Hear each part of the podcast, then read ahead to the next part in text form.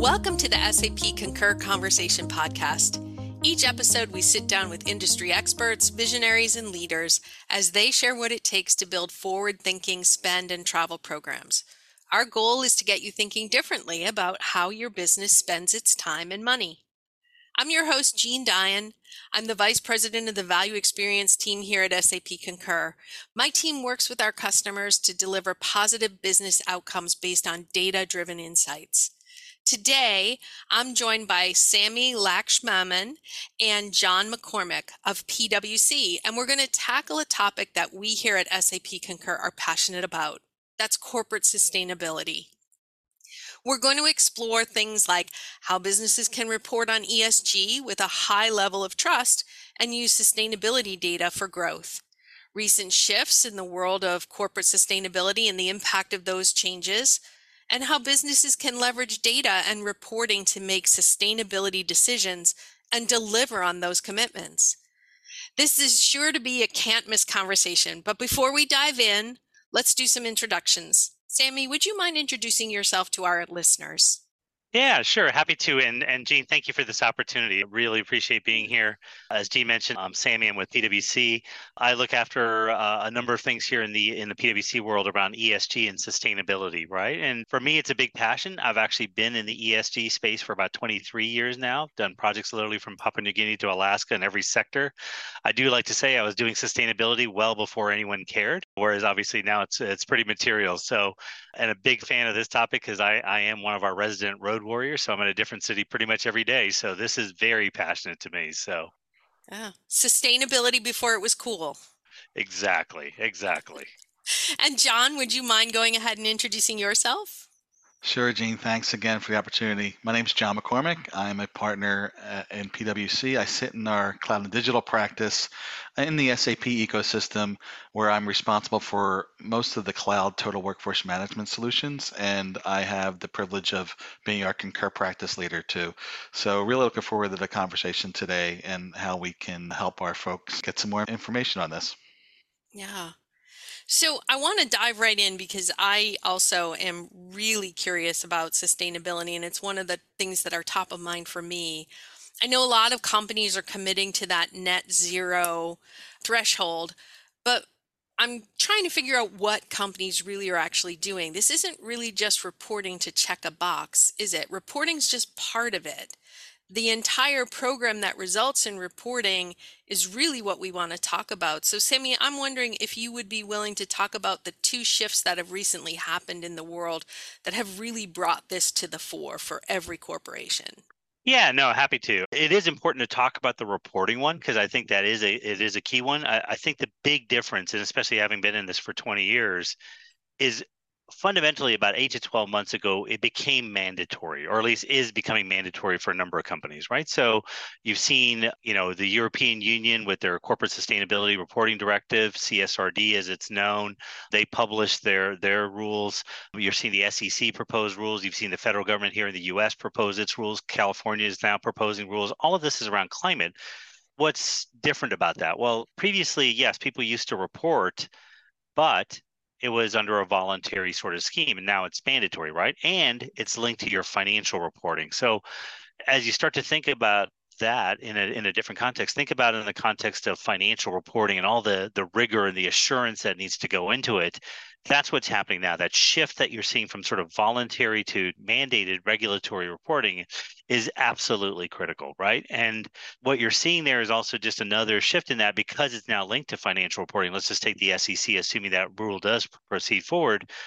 You know, people used to take 180 days to generate their sustainability report. Now you got less than 20, right? And so now you're seeing the need for automation. You're seeing the need for robustness. I mean, you wouldn't want to manage your financial statement on a bunch of Excel spreadsheets, right? You want industrialization, you want some rigor around it. So, really, really critical to think about it that way. The other crazy example, and I have to say this because apparently I work for an accounting company, but I always refer people back to tax right? Um, if you think about your 1099 form, you would hate it if you got your, you know, 1099 and you're like, eh, I'm not really sure if that number on box 1A is correct or not, right? Like you think about it when you get to those forms, you trust that number yeah, we don't have that same level of trust as you can think about in, in the sustainability numbers, right? That's hence greenwashing, that doubt and, and that uncertainty. We need to get that rigor in place. So, so that's absolutely critical. The second big driver that I see is this is becoming materially important for clients and customers, right? So as you think about as companies are are activating why are they doing this for their own purposes their own reasons et cetera they're, they're doing it because it's it's important to all their stakeholders. That could be investors that could be their personal customers that could be business customers. It's also important to our, their employees. And keep in mind when we talk about sustainability it's not just carbon it's diversity it's equality it's inclusion it's biodiversity it's circularity plastic packaging et cetera. All of those things apply. And so therefore you're starting to see customers make very different decisions based on a company's sustainability performance, which, by the way, they have to trust that number, hence the bit around the reporting and the regulations around it. But absolutely critical that companies can leverage that sustainability data, not just to report, right? Because obviously you can report it and there's my number, but actually do something different with my number, i.e., go to net zero or net positive, just to think in a slightly different way, and really drive value and then use that sustainability performance to truly drive growth. And so we can think about it from that perspective. Uh, you know, those two fundamental shifts, those two market drivers of sort of internal out, you know, addressing your customers and your stakeholders, the external pressure, both from regulators, and I'm also going to say customers, because a lot of customers are now going, mm, I need you to be have a science-based target. Or I need you to be ethically sourcing your cotton or whatever it might be. So that you're seeing those big giant pushes coming in. Yeah. So when we think about those big giant pushes and we think about where customers are going, you've just mentioned we've got a short amount of time to really get our houses in order while some people have been doing it in the process in a less structured organization or type of reporting what are you hearing from your customers about what they need most from reporting? John, I don't know if you have any customers who are reaching back to you, but how are they linking this back and what are the big pieces that they're looking at when they think about sustainability? I would say, as you mentioned earlier, the customers, and as Sammy pointed out, they're getting past checking the box for environmental reporting. And in the Concur space, we want to make it simple for them. And I know Concur offers a lot of that opportunity. We want to provide business travelers with an efficient way to book travel with sustainable options uh, that are in the Concur travel options, where the CO2 emission rate is displayed. Employees want to know and will know how much they can reduce their carbon footprint while supporting the company's commitment to reducing the carbon footprint to get to net zero or positive, and that rate is displayed. And as as Sammy said, a lot of our Gen Zers and millennials really are looking at that from a perspective of you know really wanting to help the environment and want to make sure that they're doing their part in their job as well. The uh, Travel can recommend clients preferred hotels and rental car vendors that are green partners. Taking a look at that and who is the most compliant. You can also include a message about the benefit of selecting preferred vendors. So our clients and, and customers are asking for that. Even so much as pushing for hybrid vehicles when renting cars. All of those are things that clients who weren't asking for that years ago are now asking for as out of the box opportunity for them to use these experiences. And then, you know, even I know it probably goes without saying, but saving the carbon footprint with uh, e receipts and things of that nature and not having mailing in your receipts is another big opportunity. So, basically, you know, from giving the individual footprint for a, an employee traveling that map into those reports is really important. Yeah. I'm glad you mentioned the whole idea around preferred vendors because this is a little pet peeve of mine and a little topic that I've been following within our customer data.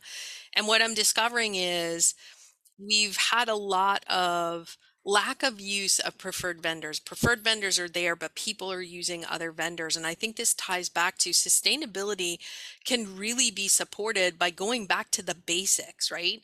That enforcement of using those preferred vendors who will match your corporate culture around sustainability and your sustainability goals and use the reporting within Concur to then go back and ask your employees why they didn't use that preferred vendor who does support the corporate goals for sustainability.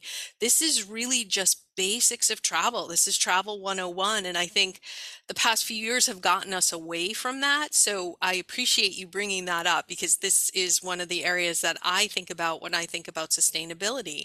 It's using those systems that you already have in place to ensure that not only you're reaching your goals from sustainability, but you're also reaching your budgetary goals as well. And when I think about that idea of budgetary goals, I also think about how businesses are looking at hitting those targets for travel sustainability, you know, that idea of supply versus demand. One of the things that comes to mind is like sustainable aviation fuel being one of the examples. You know, it's a cost either way, right? It's going to be a sustainability cost or it's going to be a budgetary cost. Has this become something that you've shared with your customers as part of a strategy when they're looking at sustainability? It's not just the carbon footprint, there's other ways to offset your carbon with other programs.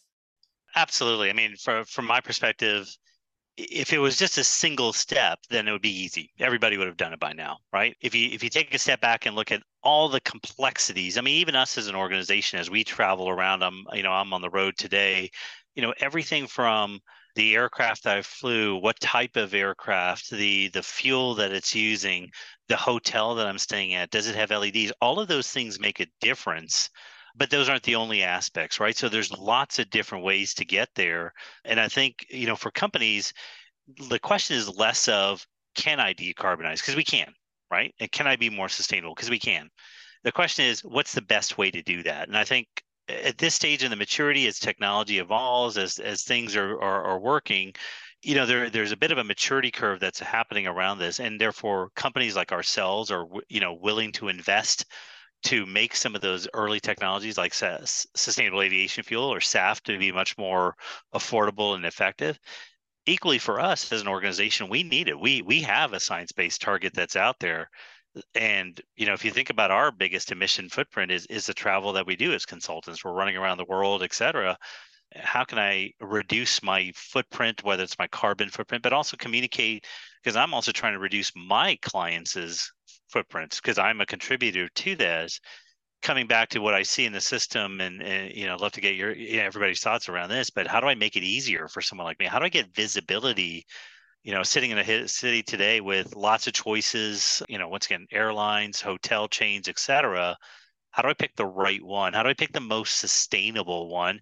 But equally has all the other amenities that I really like around my loyalty programs and preferred suppliers, et cetera. I think I think there's a way to think about that all holistically and you know may yeah. be effective, so to speak. I think it ties back to something that you just said. It's you know, it's not that you don't know how to do it; it's how do you do it effectively and appropriately, right? So it's that idea you mentioned something about, you know, it's the type of plane, it's how, you know, whether it's one leg or two legs. I even think about class of service. I can actually travel in business class, but do I? Should I? What decision am I going to make? If it's a two hour flight, why would I move to business class? I can just sit in in the main cabin and the sustainability there and the CO footprint that I have there is going to be much different than if I'm sitting in business class. So it's those kind of individual decisions. And we see a lot of younger employees who are really pushing the envelope on this. I sometimes think that sustainability programs and and it's the entire ESG, right? As you mentioned earlier, it's not just carbon footprint, Sammy. It's everything. It's diversity. It's inclusion. It's environmental. It's social. When I think about our younger employees, they're really pushing the envelope, and this becomes almost a benefit when you think about these employees as they're coming into the organization. Are you seeing more of that where we're starting to think about these environmental practices as a way to recruit and retain versus just provide business travel? Oh yeah, absolutely. Eh, the best example I can give you, just just as a quick story, and this as a side, we launched uh, in our own internal training academy and all that kind of stuff. We we launched ESG 101, and we didn't tell anybody about it. We just literally launched it on a Friday, didn't tell anybody, didn't advertise, didn't send any emails. We had somewhere around four to 5,000 consultants sign up on day one. Just wow. they were looking for it, they were hungry for it. They just literally just signed up the day day that launched.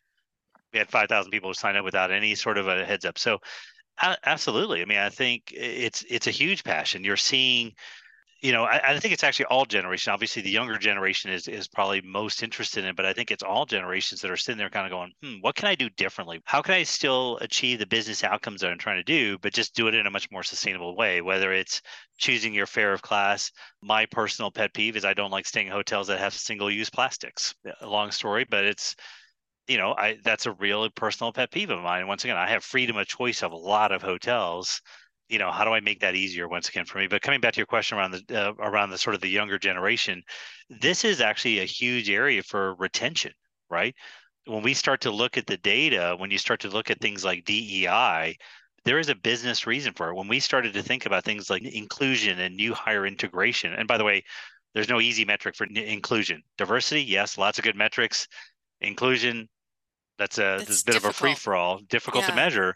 But when we did that we are able to increase our retention rate and reduce our turnover rate, which has an absolute, you know, monetary benefit for the company in terms of retention and training costs, productivity costs. And so there is a direct link in our ability to think about things like inclusions to retention to actual productivity and efficiencies and and profitability at the end of the day. Because at the end of the day we are businesses that are in the in the in the business of making money. We can just do it in a smarter way. Yeah.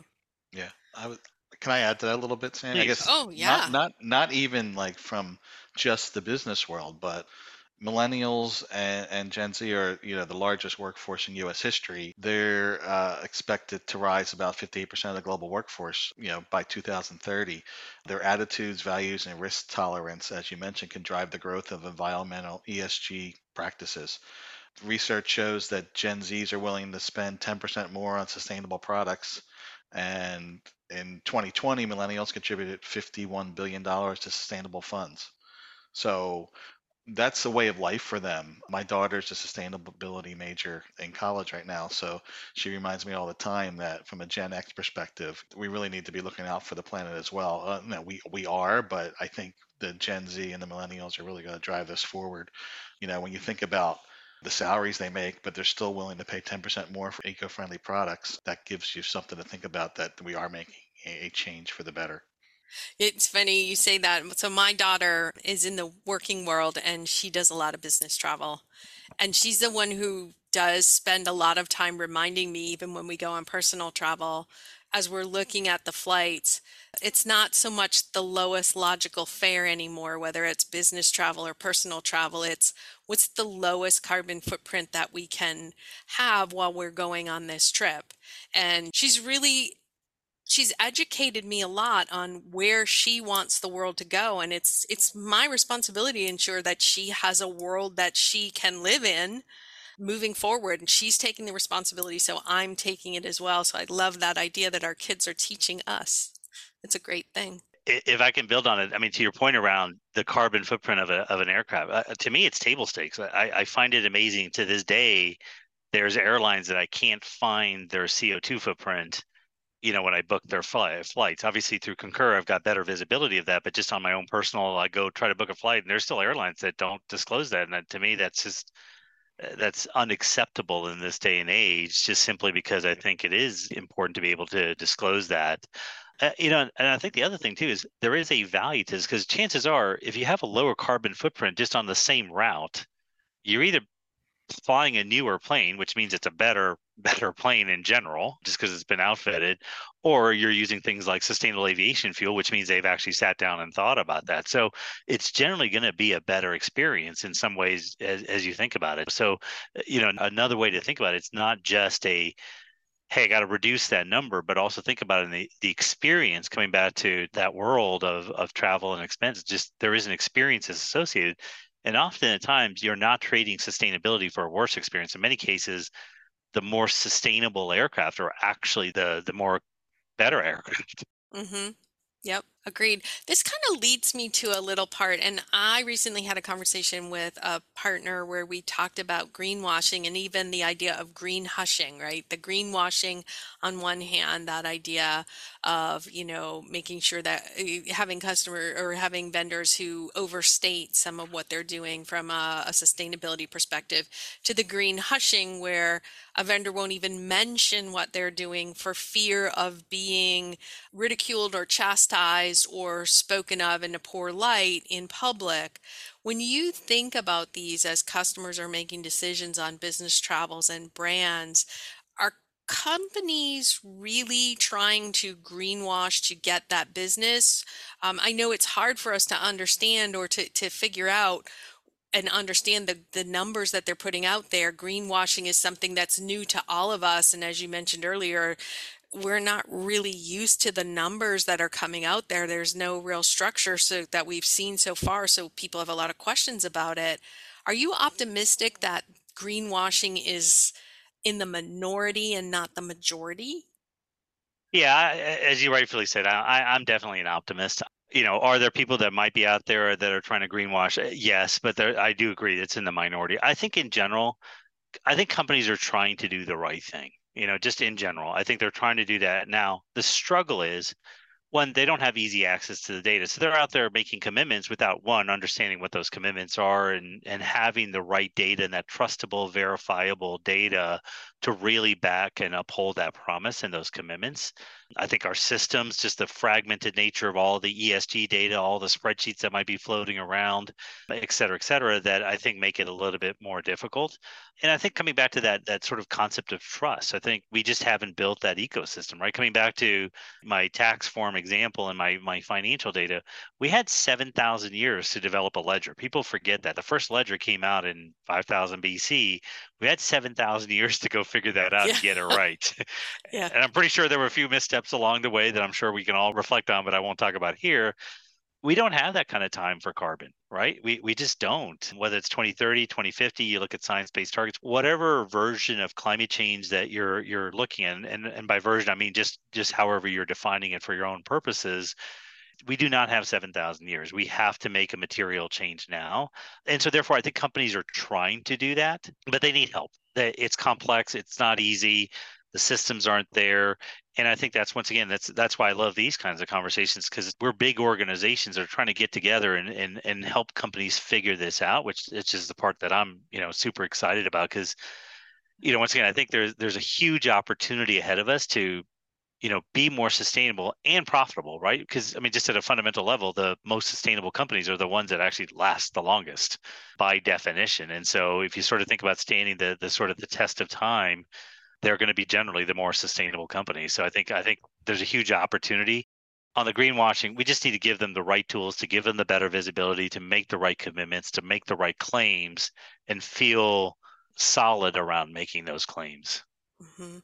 Well, given the table stakes and you know the new laws and regulations that are coming out, you know, there's not going to be much opportunity to continue that if any of our clients are doing the greenwashing. So, Sammy's right. We want to make sure that they have all the information in front of them to make those proper decisions and choices as they as they go forward. So eh, eh, that kind of leads to one of the questions that I have when our customers are looking at what they need to do to keep in mind when they're putting together smart ESG goals? What are the business considerations that they should keep in mind? I mean, I understand that we've got not all sustainability initiatives really have the same impact. So, how do they go about determining what they're going to do from a corporate perspective and what makes the most sense to them? I think at a high level, the the first thing going to say, you got to believe in the goals right? If you're if you're just stating a goal out there for the sake of stating a goal, I, I think that's a fallacy. You got to believe in the goals. It's got to make sense to you for as a as an individual, as a business, because it's got to be something that the company itself can rally around. That's what I hear from my customers, right? It's got to make sense for the company, whatever goal is appropriate, right? And and I think it's got to be achievable as well, right? You can't just say, oh, I'm going to reduce my emissions by 50% and go, I don't have a plan to go get there, and I'll you know hope by 2029 somebody else figures out i think that i think you have to have a plan around that i think coming back to the complexity you don't have to solve for everything today right? There's going to be stuff that's going to take time. It's going to take effort. It's going to be taking some thought around that. And it's going to take investment and partnership. But there are some definitely some things you can start to do today. You can fly more, you know, better aircraft. You can think about, you know, more sustainable flights. You can think about the lowest carbon routing to get to some place. So there are definitely the types of things that you can start to consider but definitely take the patience to think through that be methodical about that and recognize that you know it's not a single step it's a multi-step journey and also equally it's a team sport. Because of the nature of sustainability and scope 3 emissions and all that i'm invested as much in reducing my emissions for myself as for my customers and vice versa for the products that i purchase from them. And so it's a team sport that i think you can think about it.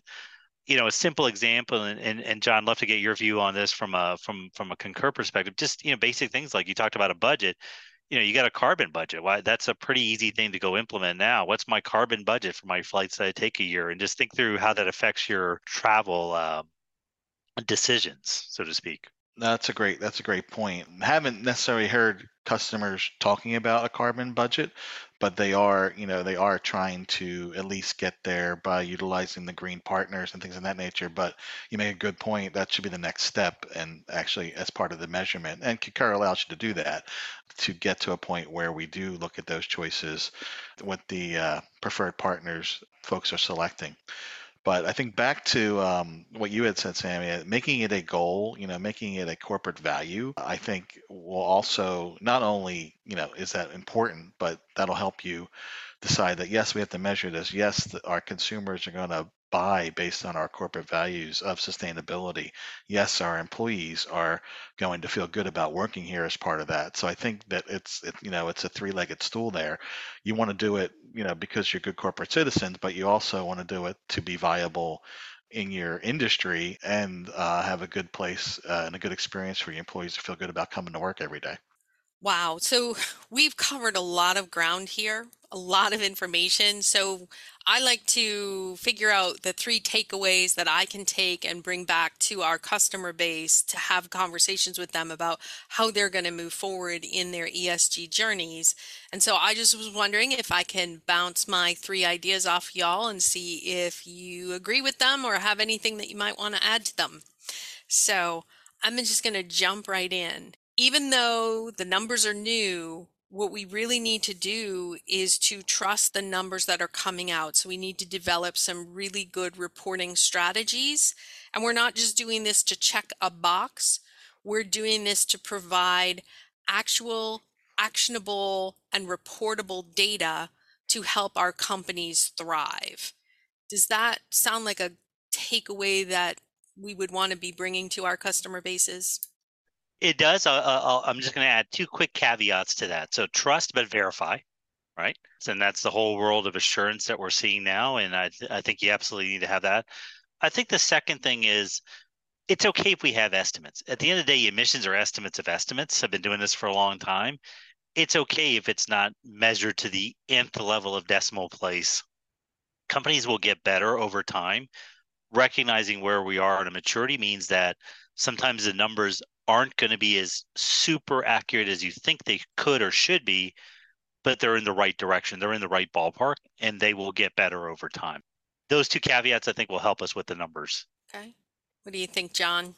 No, I, I think you hit it spot on. I think Sammy's right. And I think I think the point about, you know, having those goals and then following up and to see where you land it is definitely something that you want to do as we go forward. Yeah, I'd, I'd say at this point, estimates are better than the alternative, which which we've been living with. So I think looking at those numbers and seeing if you're if you're hitting them uh, from a budgetary perspective on the carbon footprint, for example, and are people making the right choices is something that you want to do as well.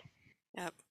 I always think about it as you know you need data because without data you're just another person with an opinion and so this really ties it back into and makes it really real for people. So that that makes a lot of sense. I think the second takeaway that i have here is that sustainability isn't just a program. It isn't just something that's being forced on an organization through regulation. It's actually a value that can help an organization grow both externally and internally. It's a retention tool. It's a way to position yourselves with your customers. It's a way to actually grow your business.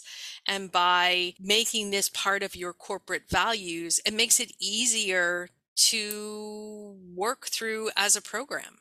Absolutely. Uh, and an easy frame to think about that, just to build on that that value statement, is it allows companies to go do a lot of different things in a lot of different dimensions. There is a defensive risk mitigation play, making sure I'm compliant, making sure I'm reporting per the regulations.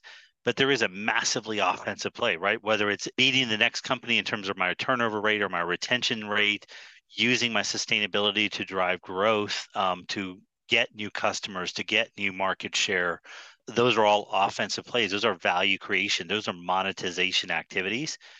And companies that do this well think about it in both dimensions. It just um, I grew up playing basketball, so you got to play offense and defense, and it is a team sport. But uh, and ultimately, it's it's that right mix of skills, the right balance of offense and defense that's going to get you to you know win the game or win the tournament, so to speak. So. Yeah, the companies that do that are, are going to succeed not only for the good of the globe, but the good of their, you know, their earnings, the good of their employees, and the good of their customers. So couldn't agree more. And then the final thing I have, I'm going to lay back on an old saying Rome wasn't built in a day, and neither is sustainability. That's my new end to the to the whole process. It's not the idea that we can't do it. We can do it, but it's going to take some work and it's the question of how effectively can we do it it kind of ties back into that idea sammy that you had earlier around the numbers and being able to verify what's happening. It ties back john to what you were saying about the measurements. But this is an ongoing process and we're starting this process now. We're not going to be expert at it right away but we're going to grow into it over time. And that grow that idea that we're not good at it at first doesn't mean we should put it to the side because we aren't good at it. We should be really working at getting better at it. It is definitely that multi-step journey I talked about. It's yeah. it'll take time, it'll take patience. Will we get things wrong? Absolutely. But it's the, I, I, I truly am an optimist. I, I think when people put their minds to anything, and in this case, sustainability, we'll find a way. We'll find a way to get to the other side. But we have to be patient. Like uh, that doesn't mean we got to wait seven thousand years. To be clear on that, because uh, we can't. uh, but equally, I think I think there are opportunities for us to recognize that someone's not going to go from you know X million tons of CO2 to zero overnight. That's not practical. We're not all of a sudden going to go out and you know all switch to electric cars because the infrastructure isn't there. So it's a shared problem. We have to put the right incentives. We have to put the right infrastructure. We have to put the right mechanisms. The technology has to develop right? We're already thinking about things like electric planes. Like, i can't wait to go fly one already but i know that's not for a few years out right? That uh, until it becomes in commercial value. So uh, I, think we have to be patient, but patience doesn't mean lethargy. We can't just sit here and go, "Ah, somebody else will fix it, and ten years from now it'll be somebody else's problem." We can't procrastinate our way out of it. We do have to be some. We have to do something about it, and taking that first step in that journey, you know, is absolutely critical. And sometimes the first step is just, you know, having a conversation like we're doing. Right and last quick thought on that is also it's it takes uh, us as two large organizations to get together and love to have this conversation with other organizations around this. So yes.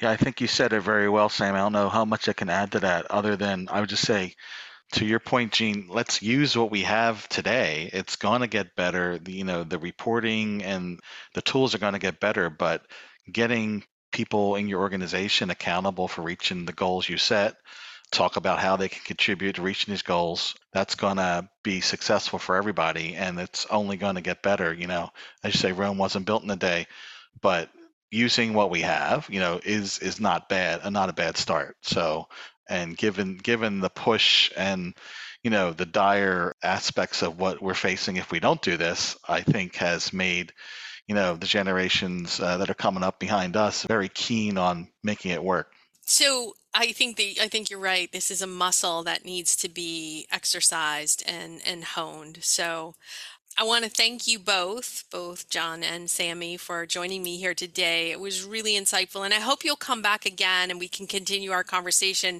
maybe go a little bit deeper into the reporting once we get that SEC regulation out there. Maybe we can provide some insights and some some guidance to our customers on on and all of our audience on how they can move forward as as those come through. So thank you again for being here with me. Oh no, our pleasure. And, and and honestly, I'd love to hear back from the listeners. What can we do better in the product that makes your life easier in your sustainability journey? Like that to me, I'm always curious, and that's part of the reason I love these discussions. Like, how can we make it easier? What what are we missing that helps you enable that to sustainability goals? But no, thank you for the opportunity to to, to speak today. So love the conversation. Thank you, Gene. We really appreciate it. Looking forward to see what's coming up next. And as Sammy says, love to hear the feedback. Yes. Well, we'll certainly get that to you. And that's a call to everybody here, a call to action to our audience. Please let us know what you're thinking and and what you heard that stuck with you today and what you wish we'd talk a little bit more about the next time. So thank you for listening to this episode of the SAP Concur Conversation podcast. To hear more exclusive insights and interviews from the world of business travel, expense, and invoice processing, be sure to subscribe and listen wherever you find your podcasts. And please join us again for our next SAP Concur conversation.